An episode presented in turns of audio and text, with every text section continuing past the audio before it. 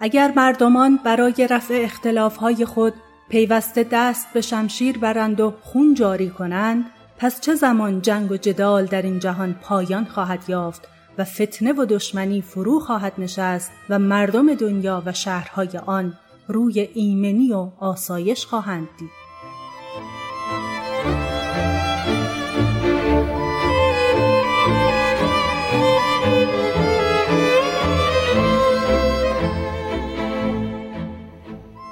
پادکست دراما رو میشنویم. من مرزه محمدزاده هستم و این پادکست رو با همراهی محمد امین اندلیبی تولید می‌کنیم. پادکست دراما راجع به هنر درام، تئاتر یا نمایشه که توی اون از تاریخ تئاتر میگیم و از اینکه چطور به وجود اومده و چه مسیری رو تا الان طی کرده.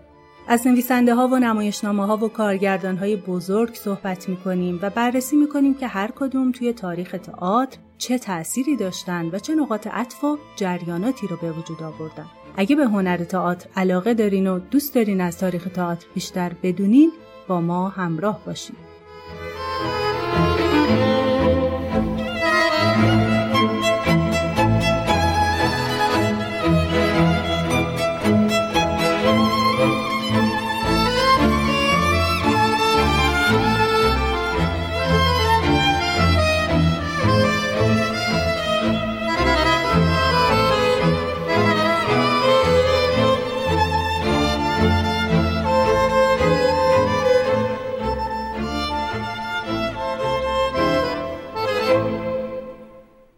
متنی که اول پادکست خوندم از نمایشنامه هلن اثر اوریپید بود. در دو قسمت قبلی درباره تراژدی هیپولیت صحبت کردیم. در ادامه بحث رو با صحبت درباره نمایشنامه هایی از اوریپید ادامه میدیم که درباره جنگ تروا هستند. در قدم اول هم سراغ نمایشنامه هلن میریم. اما قبل از بررسی نمایشنامه هلن طبق روالی که توی پادکست داریم اول درباره شخصیت استورهی اون صحبت می‌کنیم.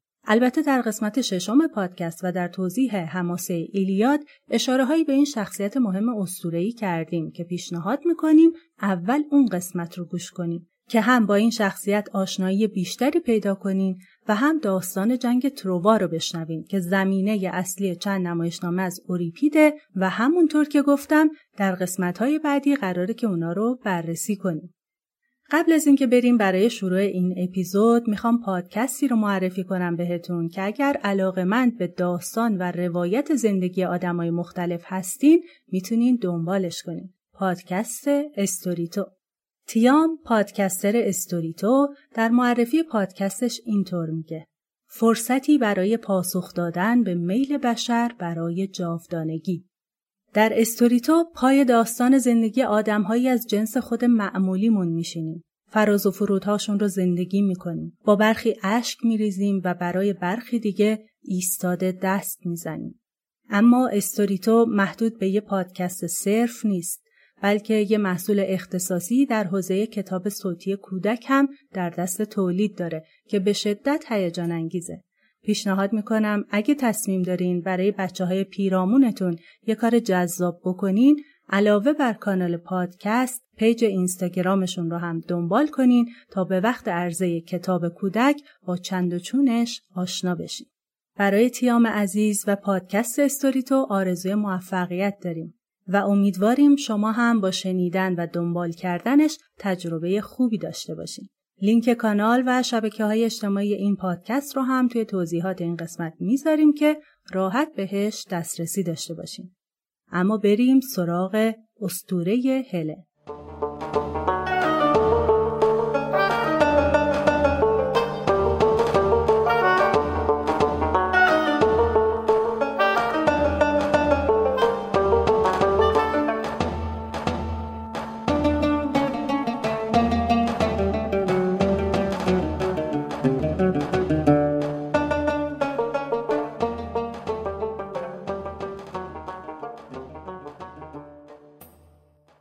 هلنا، هلنه یا هلن زیباترین زن در روزگار خودش بود و بر اساس روایتی فرزند تندار اوز شاه منطقه اسپارت و مادرش لدا بود. لدا دختر تستیوس شاه آیولیا بود که منطقه‌ای در غرب ترکیه امروزیه. خدای خدایان زئوس به شکل قوی زیبایی با لدا دیدار کرد و بعد از هم بستری با ایزد لدا تخمی گذاشت که از اون هلن و دیوسکورها دو قلوهایی با اسمهای کاستور و پولودئوکس بیرون اومدن. البته روایت هومر میگه فقط هلن فرزند زئوس بود. در روایت دیگه ای که وجود داره لدا هفت فرزند داشت که اسم ستاشون معلوم نیست. کاستور و کلوتایمنسترا هم فرزندان فانی لدا از اوس و هلن و پولودئوکس از زئوس و نامیرا بودند. کاستور از برادران دیوسکورها سوارکار بود و به هراکلس شیوه جنگیدن رو یاد داد. پولودئوکس هم مشت زن بود. این دو شخصیت پشتیبان دریانوردان، مخترع رقص، جنگ و پشتیبان نوازنده ها بودند. این دو به قدری جدایی ناپذیر بودند که وقتی کاستور در جنگی کشته شد، پولودئوکس از شدت غم از زئوس خواست که یا دیگه نامیرا نباشه و به برادرش ملحق بشه یا اینکه کاستور هم جاودانه بشه. زئوس هم قبول کرد که دو برادر هر کدوم به نوبت یه روز در حادث دنیای مردگان و یه روز در محل زندگی خدایان اولیمپوس باشند. سرانجام هم دو برادر به هیئت فلکی جمینی یا جوزا یا دو پیکر تبدیل شدند. در قسمت قبل هم اشاره کردیم که این دیوسکورها بودن که هلن را از دست تسئوس نجات دادن. روایت دیگه هم هست که میگه هلن فرزند زئوس و نمسیس ایزدبانوی مجازات و انتقام بود. نمسیس به عشق زئوس اعتنا نمی کرد و به شکل مرغابی قصد فرار داشت اما زئوس به شکل قو اونو اغوا کرد. نمسیس در بیشزاری در اسپارت تخم گذاشت که چوپانها اونو پیدا کردن و پیش لدا آوردن و وقتی هلن از تخم در اومد لدا اونو مثل دختر خودش بزرگ کرد. گفته شده سرنوشت هلن انقدر برای یونانی ها شون بود که توی این روایت از تولدش اونو فرزند نمسیس در نظر گرفتن چون ایزد بانوی خشن و نامحبوبی بود. با این حال بیشتر روایت ها هلن رو هدیه آفرودیته می‌دونن و اینکه ایزد بانوی عشق و زیبایی زنانه بهش این قدرت رو داد تا هر مردی رو که خواست شیفته خودش کنه. هلن به قدری زیبا بود که برای خواستگاری ازش در دربار پدرش تندار اوس ازدهام شد.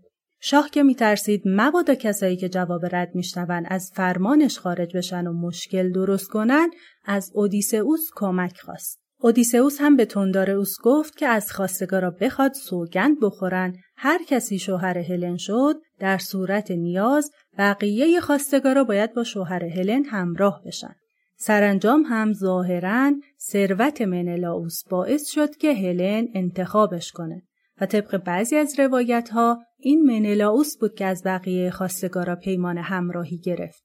ازدواج هلن و منلاوس قبل از جنگ تروا سه سال طول کشید و هرمیونه نتیجه این ازدواج بود که بعدها همسر پسر اموش اورستس شد.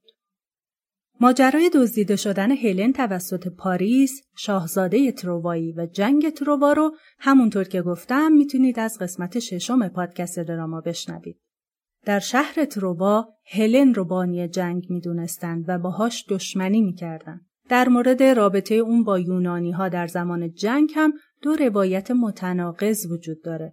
یکی اینکه در اواخر جنگ وقتی اودیسئوس با ظاهر مبدل وارد شهر ترووا شد، هلن اونو شناخت ولی نه تنها پهلوان رو لو نداد که بهش اطلاعات مهمی هم داد و گفت می‌خواد به اسپارت برگرده. روایت دوم هم اینطور میگه که هلن برای اینکه یونانی هایی که داخل اسب چوبی در تروا پنهان شده بودن رو به دام بندازه تلاش کرد با تقلید صدای همسران جنگجوها اونا رو گمراه کنه. اما اودیسئوس اجازه نداد جنگجوها بهش جواب بدن تا لو نرن. بعد از اینکه پاریس به دست فیلوکتتس کشته شد، کمانداری که تراژدیش را در قسمت دهم پادکست گفتیم. پیشگوی تروایی هلنوس فرزند پریام شاه تروا و برادرش دیفوبوس سر تصاحب هلن مشاجره کردند. وقتی دیفوبوس به زور با هلن ازدواج کرد، هلنوس به کوه ایدا فرار کرد و بعد هم با اجبار یا داوطلبانه به یونانی ها ضد تروا کمک کرد و با کشته شدن دیفوبوس طبق بعضی از روایت ها تونست با هلن ازدواج کنه. اما بعد از شکست تروا منلاوس سراغ هلن اومد و شمشیر کشید تا اونو بکشه. اما زیبایی ملکه بر خشم مرد پیروز شد و شمشیر رو به غلافش برگردوند و هلن رو در آغوش کشید. اونا به سمت آرگوس حرکت کردند. در راه برگشت از تروا منلاوس فراموش کرد برای زئوس یا طبق روایت دیگهی ایزدبانوی خرد آتنا قربانی کنه. پس منلاوس و یارانش در دریاها به مدت هشت سال سرگردان شدند و سر از مصر درآوردند. هلن اونجا اسرار درمان با گیاهان دارویی رو یاد گرفت. در نهایت هم با انجام درست مراسم قربانی برای ایزدان تونستن به آرگوس برگردن. ادامه زندگی هلن روشن نیست و درباره سرنوشت اون روایت های مختلفی وجود داره. بر اساس خیلی از این روایت ها هلن نامیرا بود و حتی طبق روایتی منلاوس هم بعد از مرگ جاودانه شد و این زوج زندگی ابدی پیدا کردند. اما در بعضی روایت ها به مرگ هلن اشاره شده. یکی از این روایت ها میگه پسران منلاوس بعد از مرگ پدرشون هلن را از اسپارت بیرون کردند و ملک پیش پولوکسو رفت که بیوه تلپولموس پسر هراکلس بود. گفته شده پولوکسو اول با مهربونی با هلن برخورد کرد اما بعدن به خاطر انتقام مرگ شوهرش در جنگ تروا به زنان تحت فرمانش گفت لباسی شبیه الهگان انتقام بپوشن و هلن را از درختی آویزون کنند. به این دلیل بعدها توی بعضی مناطق به هلن اهل درخت می‌گفتند و اونو به عنوان ایزد بانو میپرستیدن. توی یه حکایت دیگه پولوکسو هلن رو مجبور به خودکشی کرد. در افسانه ای از جنوب ایتالیا هم هلن در جزیره نیکبختان و در کنار قهرمانان دیگه زندگی جاودان به دست آورد و با آشیل ازدواج کرد که به خاطر اینکه جوان بود از استثنا پهلوانایی بود که در خواستگاری هلن شرکت نداشت.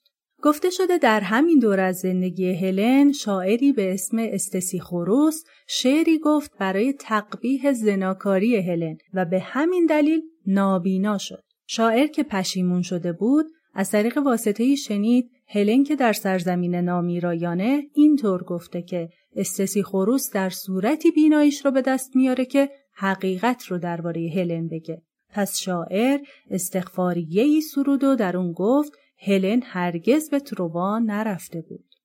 مورخ یونانی هرودوت هم اینطور روایت کرده که وقتی پاریس همراه هلن سر راهش به تروا به مصر رسید ملوانای پاریس به پادشاه مصر پروتئوس گفتند که پاریس هلن رو دزدیده. شاه هم ناراحت شد و هلن رو نگه داشت و پاریس رو راهی کرد. با این حال وقتی یونانی ها تروا رو محاصره کردند باور نمی‌کردن هلن اونجا نباشه و منلاوس بعد از اینکه تروا رو تسخیر کرد حقیقت رو فهمید و برای پیدا کردن همسرش به مصر رفت. زمینه نمایشنامه اوریپید هم شبیه این روایته.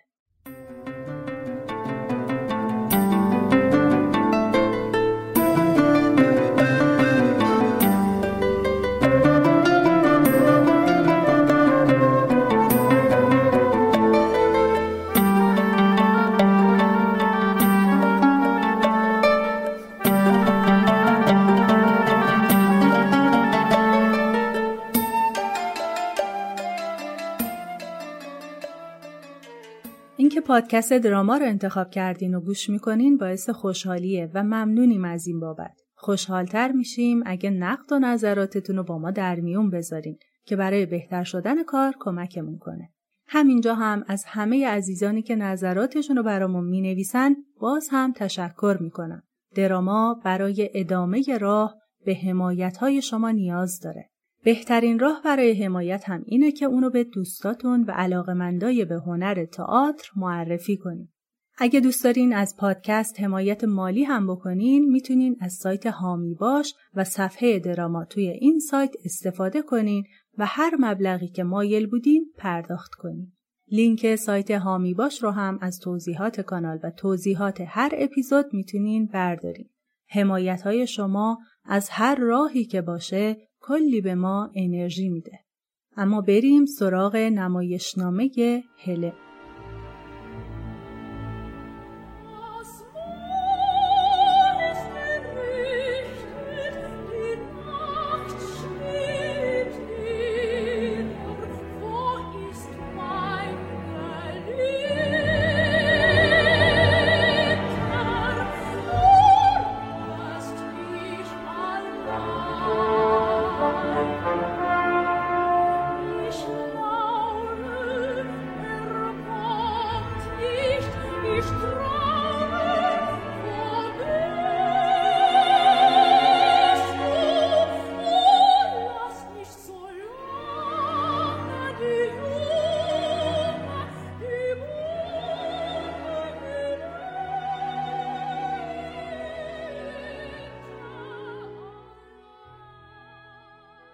ابتدای نمایش هلن رو می‌بینیم که در مقابل کاخ پادشاهی مصر در کنار سنگ مزار مقدسی پناهنده شده. این سنگ مزار متعلق به پروتئوس پدر پادشاه الان مصر. هلن اول از شجرنامه خاندان شاهی مصر میگه به ویژه از پادشاه فعلی تئوکلیمن یا تئوکلمنوس. پادشاه فردی دور از دین و آین و خواهرش ایدوته یا تئونوئه یا تئونه که اسمش به معنی خرد الهیه فردی آگاه به اتفاقات گذشته و پیشگویی آینده. هلن از سرگذشتش میگه اما بخشهایی از روایتش با روایت استورهی معروفی که در اپیزود ایلیاد گفتیم متفاوته. اون میگه ایزد بانو هرا پیمان ایزد بانو آفرودیته و پاریس رو که قرار بود زیباترین زن جهان یعنی هلن از آن پاریس بشه نقشه براب کرد. اینطوری که هیبتی دروغین و شبهی از هوا به شکل هلن ساخت و به جای هلن واقعی به پاریس عرضه کرد. زئوس هم برای اینکه تعداد روزافزون نوع بشر رو کم کنه چون مدام مزاحمش بودن و همینطور آشیل رو به شجاعت و مردونگی بین یونانی ها مشهور کنه جنگ تروا رو به بهانه دزدیده شدن هلن به دست پاریس راه انداخت. در حالی که اون زن فقط اسم هلن رو داشت. هلن حقیقی میگه ایزد پیامآور خدایان هرمس به فرمان زئوس مرا در جامعی از ابر پوشانده و از راه های پنهانی هوا به دینجا آورد. اینجا کاخ پروتئوس است و زئوس چون شرافت و جوانمردی او را بیش از همه آدمیان می ستود مرا به او سپرد که در کنف حمایت او همچنان پاک و منزه بمانم تا به دست منلاوس برسم. هلن از اینکه اونو زن خیانتکار و مسبب جنگ تروا می‌دونن و به ناحق مورد نفرین مردم قرار گرفته ناراحته. اما هرمس بهش گفته که عاقبت منلاوس پیداش می‌کنه و با خوشبختی در اسپارت زندگی می‌کنن.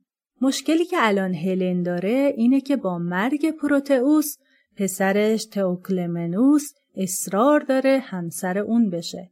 ولی هلن می‌خواد در خاک مصر آبروی خودشو حفظ کنه.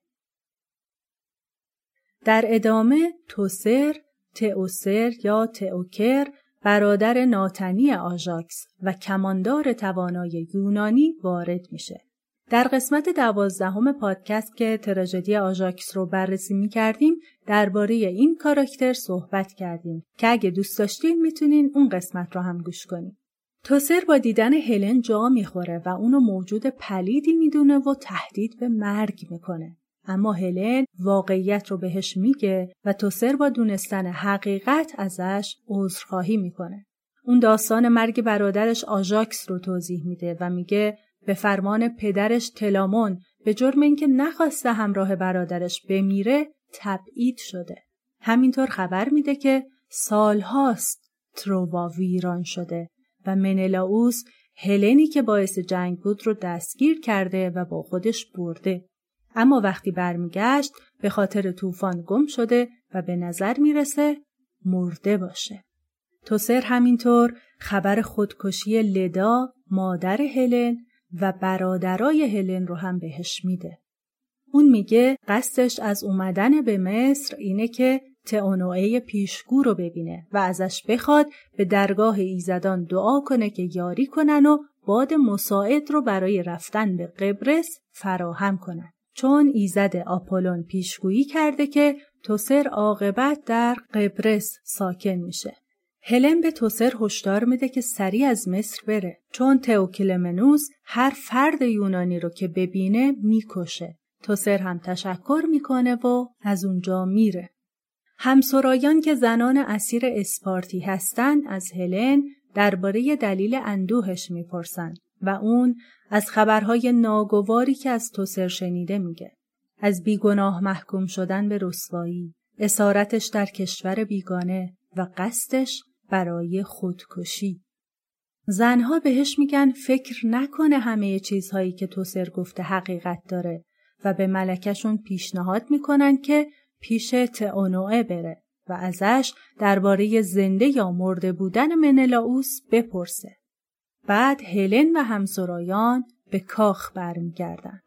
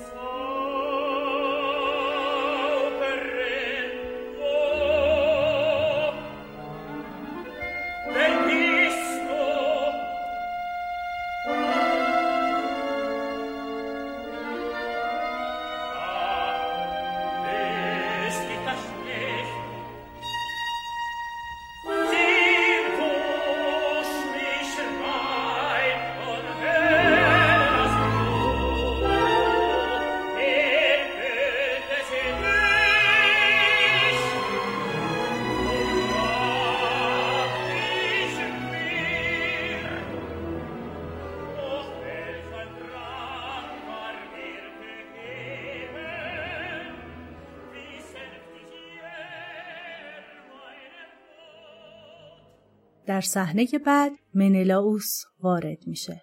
اون از سرگردانیش در دریاها مواجه شدن با طوفانها و شکستن کشتیهاش میگه. منلاوس نمی‌دونه کجا رسیده و توضیح میده که همسرش هلن رو در قاری پنهان کرده و چند نفر از همراهاش رو گذاشته که از اون نگهداری کنن و خودش اومده غذا پیدا کنه. اون فریاد می‌زنه و کمک می‌خواد.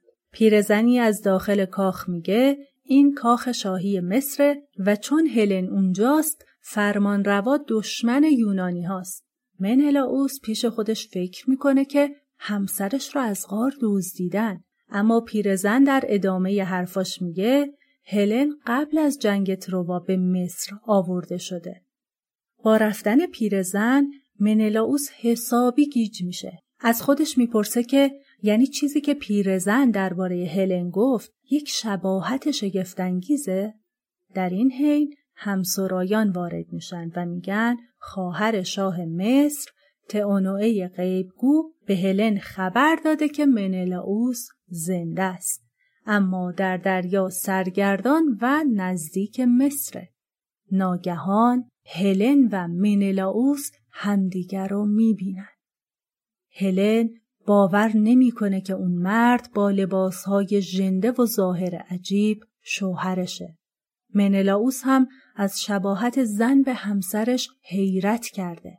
اما طی یک صحنه بازشناسی نسبتا طولانی اون دوتا می‌فهمن که گم شدهشون رو پیدا کردن. البته منلاوس شک داره ولی پیکی میاد و میگه هلنی که در غار بود در حالی که با آسمان می‌رفت و در هوا ناپدید می‌شد گفت دوران اقامتش در زمین تمام شده و هلن واقعی هرگز با پاریس نرفته و بیگناهه. زن و شوهر از اینکه همدیگر رو پیدا کردن خوشحال و از شنیدن اتفاقهای ناگواری که سر خانوادهشون اومده غمگین میشن. پیکی از یاران منلاوس که مرد کهنسالی از راه می‌رسه و منلاوس بهش میگه برای کمک آماده باشن و مراقبت کنن که اهالی مصر چشم زخمی بهشون نزنن. پیرمرد اطاعت می‌کنه اما درباره چشم زخم و نقش پیشگوها صحبتهایی می‌کنه که انتقادی هن. بعد از رفتن پیرمرد هلن از منلاوس می‌خواد حوادث 17 سال گذشته رو که در جنگ و سفر براش پیش اومده تعریف کنه. اما منلاوس میگه از یادآوری اونا ناراحت میشه. هلن هم قبول می‌کنه که چیزی نگه ولی بهش خبر میده که شاه مصر دنبال ازدواج با هلنه و اون تا حالا با معتکف شدن کنار مزار پروتئوس تونسته در امان بمونه و شاه اگه بفهمه منلاوس اونجاست حتما اونو می‌کشه. پس باید راهی برای نجات پیدا کنن. به نظر هلن در اولین اقدام باید سراغ خواهر غیبگوی شاه برند که حتما تا الان از اومدن منلاوس با خبر شده و ازش بخوان چیزی به برادرش نگه. زن و شوهر با هم پیمان میبندن که اگر تئونوئه نپذیرفت هر دو خودشونو بکشن. ناگهان تئونوئه وارد میشه. اون میگه بین خدایان اختلاف افتاده و ایزدبانو هرا که زمانی دشمن منلاوس بود حالا حامی اون شده. ولی آفرودیته می‌خواد مردم ندونن که هلن زیبا رو برای عشقی ناپاک به بازی گرفته. تئونوئه دو تا انتخاب داره. یکی اینکه به میل آفرودیته خبر اومدن منلاوس رو به پادشاه مصر بگه یا اینکه به پیروی از هرا برادرش رو فریب بده و منلاوس رو از مرگ نجات بده. تئونوئه تصمیم می‌گیره برای حفظ مقام خودش و انجام فرمان برادرش شاه رو باخبر کنه. هلن با التماس ازش می‌خواد بهشون رحم کنه و وجدان پاک خودش رو به قصد راضی کردن جباری ستمگر نفروشه. همچنین هلن یادآوری می‌کنه که هرمس به قصد امانت اونو پیش پدر تئونوئه گذاشته و بانوی پیشگو برای اینکه به عهد پدرش وفا کنه و خطا نکنه باید اونو به همسرش بسپاره. سومین دلیل هلن هم اینه که برای اعاده حیثیتش باید به یونان برگرده. پس از تئونوئه خواهش می‌کنه مثل پدرش آزادگی از خودش نشون بده. هم سرایان هم از منلاوس می‌خوان که برای نجات جون خودش چیزی بگه. منلاوس میگه حاضر به التماس نیست و وظیفه وجدانی تئونو است که بهشون کمک کنه و با لو دادن اونا خودشو دچار بدنامی نکنه. همچنین میگه قصد داره به مزار پدر تئونوئه معتکف بشه تا دل خواهر پادشاه رو نرم کنه. در آخر هم شاه دخت رو تهدید می‌کنه که اگه بهشون کمک نکنه یا برادرش رو به نبرد تا پای مرگ دعوت می‌کنه یا ابتدا هلن و بعد خودشو می‌کشه تا اسم پدر شاه دخت ننگین بشه. تئونوئه بعد از شنیدن حرفهای این زوج میگه مرا میل طبیعی به سوی مروت و انصاف رهنمون است. و هرگز نمی‌خواهم که ابر بدنامی بر شهرت نیک پدرم سایه افکند. از هر کاری هم که برادرم فرماید و آن کار موجب رسوایی او شود روگردان خواهم بود. در درون من معبد عدالت و پرهیزکاری برا شده است. بنابراین من کمر به نجات منلاوس خواهم بست و چون هرانیز با او موافق است لاجرم با او هماواز می شوم. اما در خصوص آفرودیته چون من در گذشته هیچ گونه سر و کاری با او نداشتم و تا پایان عمر نیست مانند حالا دوشیزه خواهم ماند این است که کاری به کار او نخواهم داشت و از او نیز امید عفو و بخشایش دارم.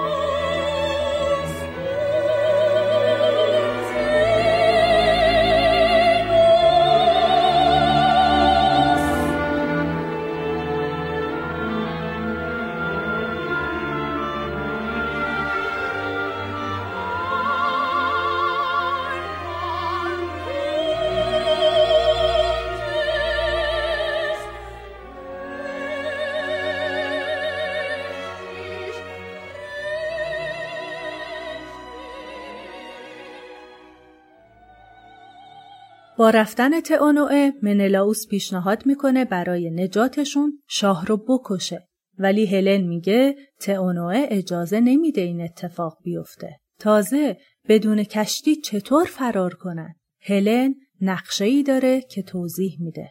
اون به شاه میگه این مرد یعنی منلاوس تنها بازمانده سپاه شوهرشه و با چشم خودش دیده که منلاوس در دریا غرق شده.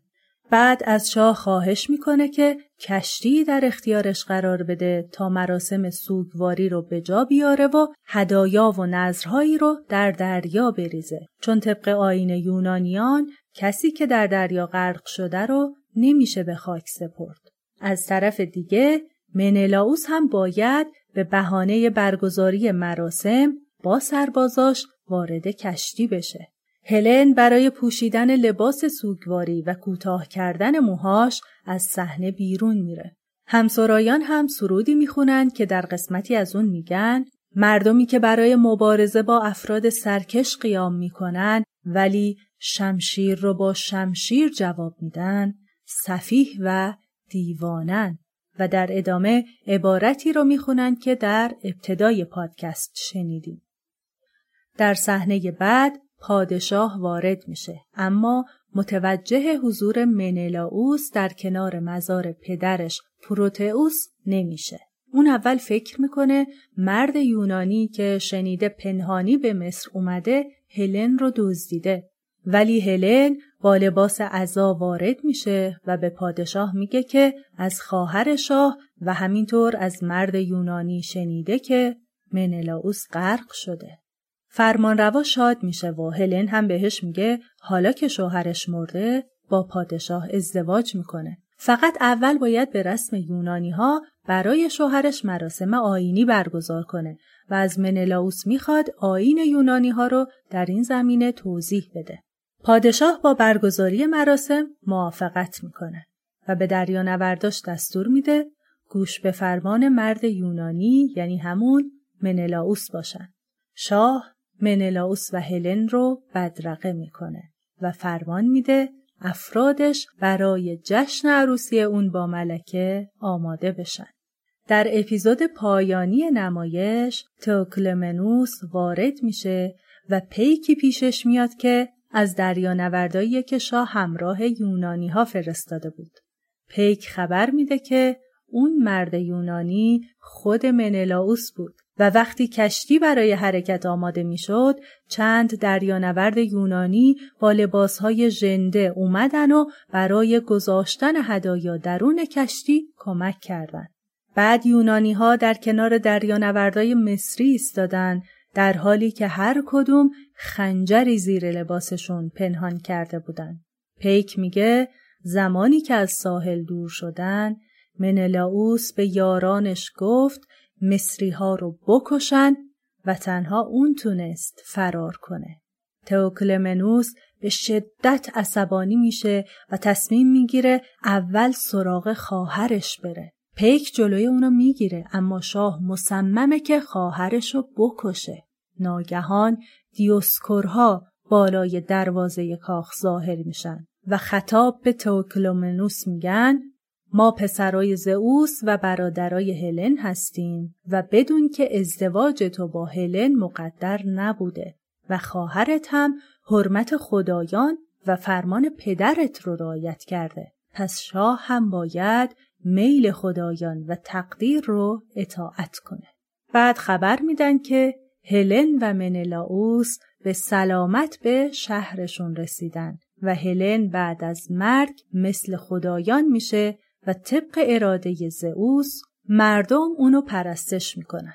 تئوکلومنوس هم به حرفشون گوش می‌کنه و خطاب به زنان همسرا میگه براشون آرزو می‌کنه که از نعمت پاکدامنی هلن برخوردار بشن.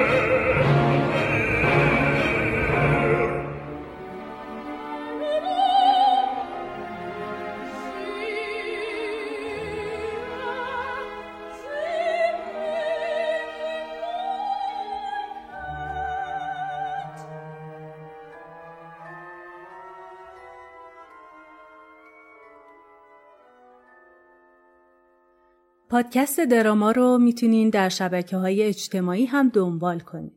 مطالب و عکسای تکمیلی هر قسمت رو در اینستاگرام پادکست می‌تونین ببینید و موسیقی های استفاده شده در هر اپیزود رو در کانال تلگرام دراما بشنوید. اگه دوست دارین به عنوان گوینده مهمان هم در پادکست دراما حضور داشته باشین و دیالوگ هایی که از هر نمایشنامه انتخاب میشه رو اجرا کنین به ما در صفحه اینستاگرام پادکست پیام بدین. بریم سراغ بررسی نقدهای نمایشنامه هلن.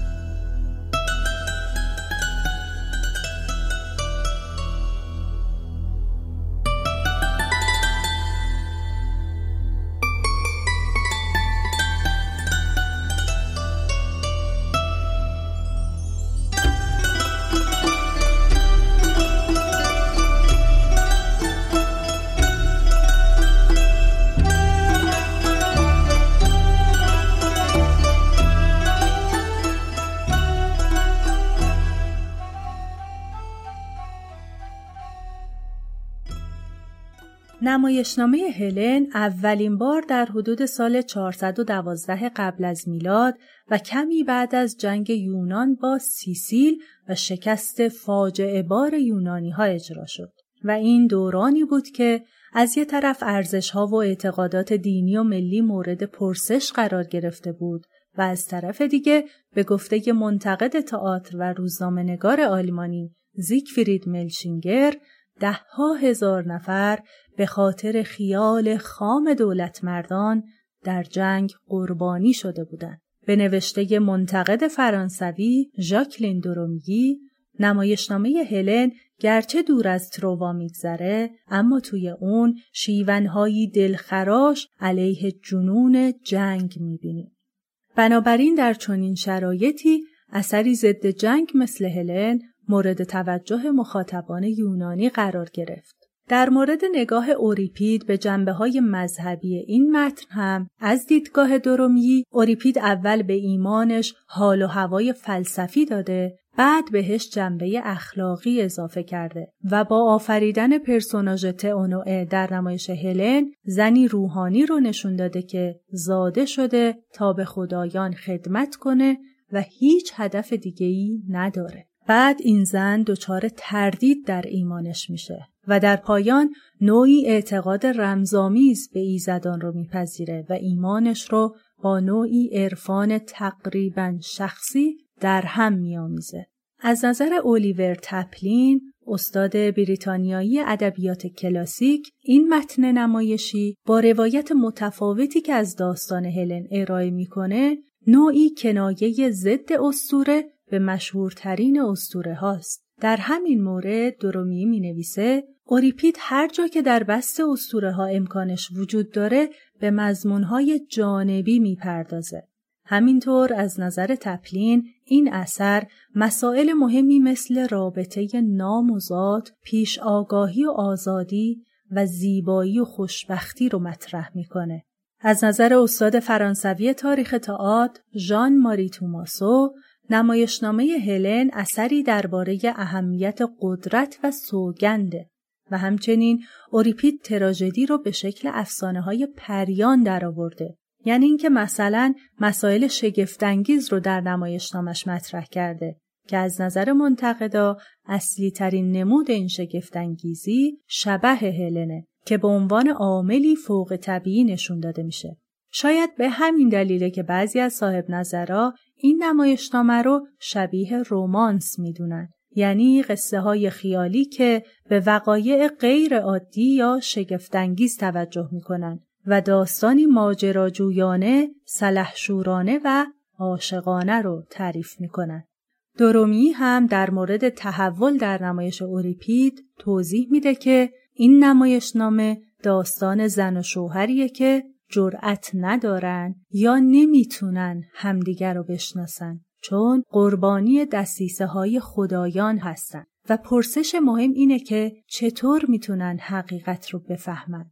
منلاوس ناشناس وارد مصر میشه و ممکنه کشته بشه و هلن رو در حالی پیدا می‌کنه که در آستانه تسلیم شدن به خواست پادشاه مصره. این دو خطر باعث میشه تا شناسایی اونا حالت تأثیرگذارتری داشته باشه. بعد هم با حقه از مصر فرار می‌کنن. پس می‌بینیم که بازشناسی و حقه فریب دادن خدایان تصادفهایی با سرانجام خوش و قافلگیری ها باعث میشن که هیجانهای بزرگ اولین تراژدی های اوریپید جای خودشونو به فانتزی های پیش بینی سرنوشت بدن. نکته دیگه اینه که بعضی از منتقدا نمایشنامه هلن رو به دلیل پایان خوشی که داره تراژدی تلقی نمی‌کنن و اونو اثری رومانتیک و چیزی بین تراژدی و کمدی در نظر می‌گیرن. البته باید توجه کنیم که اینجا منظور از کمدی داستانی با پایان خوشه نه متن تنظامیز و خندهدار. بعضی از صاحب نظرها هم این اثر رو به دلیل خبرهای بدی که در مورد خانواده هلن بهش می‌رسه و همچنین کشتار مصری ها توسط یونانی ها تراژدی در نظر می‌گیرن. البته این متن در دوران خودش تراژدی محسوب می‌شد چون فقط دو گونه نمایشی یعنی تراژدی و کمدی وجود داشت.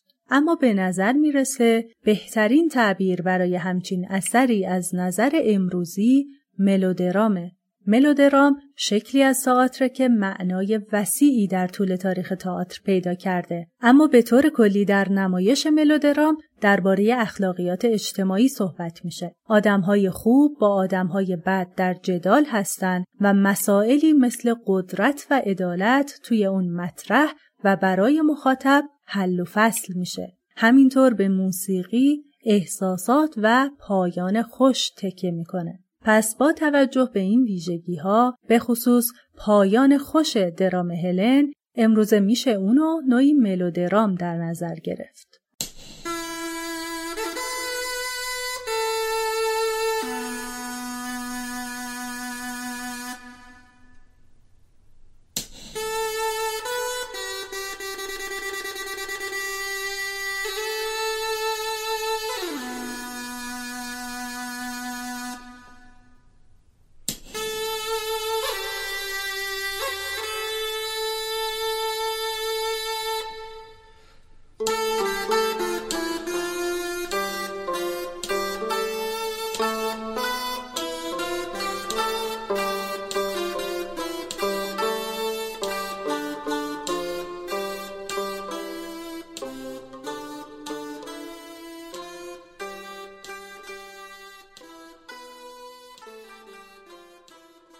از جمله آثار نمایشی و موسیقیایی که بر اساس هلن اوریپید خلق شده میشه به این موارد اشاره کرد.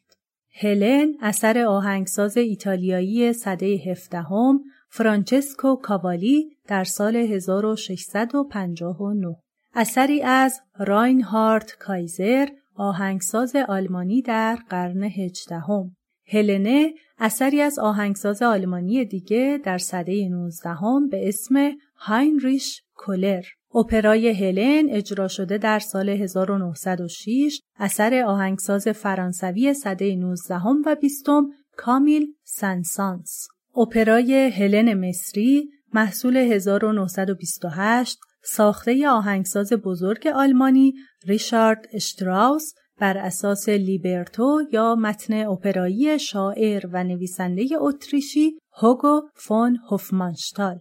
و بین آثار صده 21 هم می‌تونیم به نمایش نورما جین بیکر از تروا اشاره کنیم که نوشته آن کارسون شاعر، نویسنده و استاد ادبیات کلاسیک اهل کاناداست با کارگردانی کیتی میچل کارگردان مشهور انگلیسی در سال 2018 این نمایش روایتی موازی و تطبیقی بین شخصیت هلن اوریپید و بازیگر مشهور آمریکایی صده بیستم مریلین مونرو بود. طوری که مثلا یکی از شخصیت های این نمایش یعنی آرتور پادشاه اسپارت و نیویورک تلفیقی از منلاوس و همسر سوم مریلین مونرو نمایشنامه نویس بزرگ آمریکایی آرتور میلر بود. در انتها بخشایی از نمایشنامه هلن رو براتون می‌خونم که همون قسمتیه که پیرمرد قاصد پیشگوها رو نقد می‌کنه با ترجمه آقای محمد سعیدی.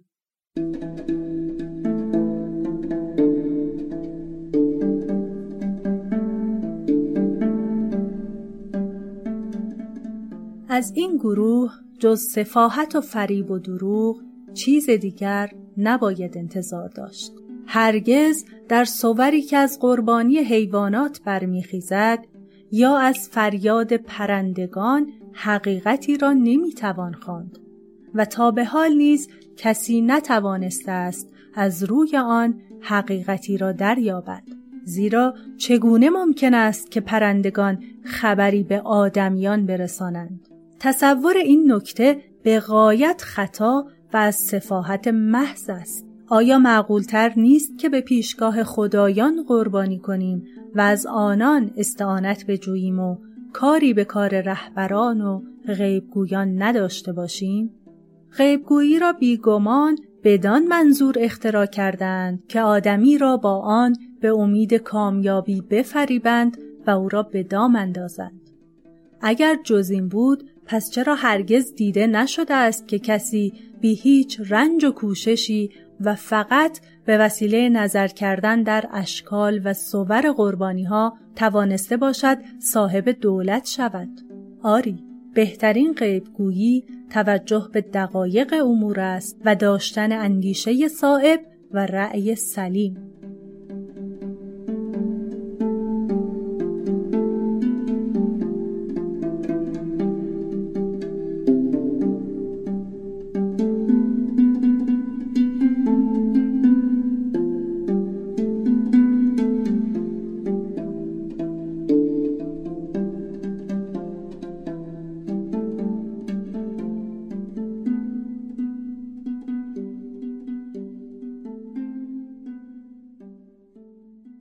طول تاریخ نمایش در ایران اولین کسی که تعریفهایی از واجه های نمایشی یونانی در زبان فارسی ارائه داد که تا حد زیادی هم درست بود میرزا عبدالحسین خان بردسیری مشهور به میرزا آقاخان کرمانی ادیب اندیشمند حوزه حکمت و فلسفه و مبارز سیاسی اواخر دوره ناصرالدین شاه قاجار بود. اون در دو رساله حکمت نظری و تکوین و تشریح درباره شعر، موسیقی، نقاشی، پیکر تراشی، نمایش و حتی رقص به طور مفصل مطالب مختلفی نوشت. مثلا در رساله تکوین و تشریح وقتی از فن شعر در یونان باستان صحبت می‌کنه بعضی اصطلاحات تئاتر یونان باستان رو توضیح داده. به عنوان نمونه به چند مورد اشاره می‌کنیم. تراژدی داستان تعذیت شامل احوال و صفات بزرگواری و دلاوری شهدا که موجب تأثیر و تهیج قلوب مردم می گردد. کمدی داستانهای خنده آوری که اخلاق و عادات زشت ملتی را در لباس مسخره بیان کند. ساتیر بیان اعتراضات به زبان تنز و کنایه. هروئیک رزمنامه و احوال پهلوانان کر اشعاری که چند نفر با هم بخوانند. این قسمت رو تقدیم می کنیم به شاعر، نویسنده، مترجم، منتقد ادبی و هنری، مورخ، فلسفهدان، روزنامهنگار و فعال سیاسی ایرانی دوره پیشامشروطه مینوی روان میرزا آقاخان کرمانی از آثار دیگه میرزا آقاخان می‌تونیم به این کتاب ها اشاره کنیم. نامه باستان، آینه سکندری یا تاریخ ایران، سه مکتوب، صد خطابه و ترجمه ناتمام تلماک از فنلون. یادش گرامی.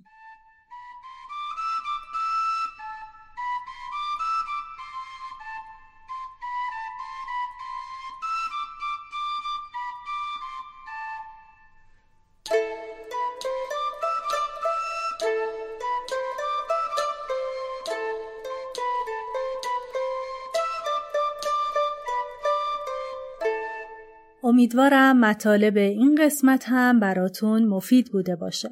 از قسمت بعد بررسی نمایشنامه های اوریپید درباره طرف دیگه جنگ یعنی تروایی های شکست خورده به ویژه سرنوشت زنان اسیر تروا رو شروع می کنیم. اما منابع بحث های این قسمت هلن و سه نمایشنامه دیگر اوریپید ترجمه محمد سعیدی هلن اوریپید ترجمه سیامک کازمی فرهنگ آثار جلد ششم دانشنامه اساتیر یونان و روم مایک دیکسون کندی ترجمه رقیه بهزادی فرهنگ اساتیر کلاسیک مایکل گراند و جان هیزل ترجمه رضا رضایی فرهنگ اساتیر یونان و روم جوئل اسمیت ترجمه شهلا برادران خسروشاهی تراژدی یونان ژاکلین درومیگی ترجمه خسرو سمیعی درام و تراژدی ژان ماری توماسو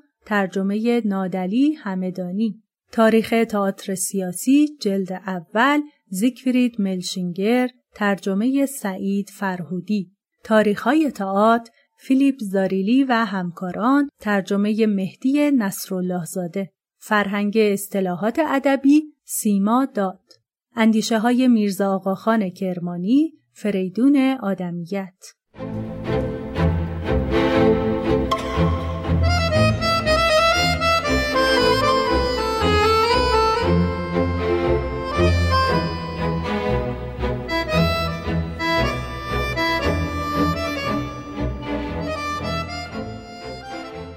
باز هم ممنونیم از اینکه توی این قسمت هم همراهمون بودیم.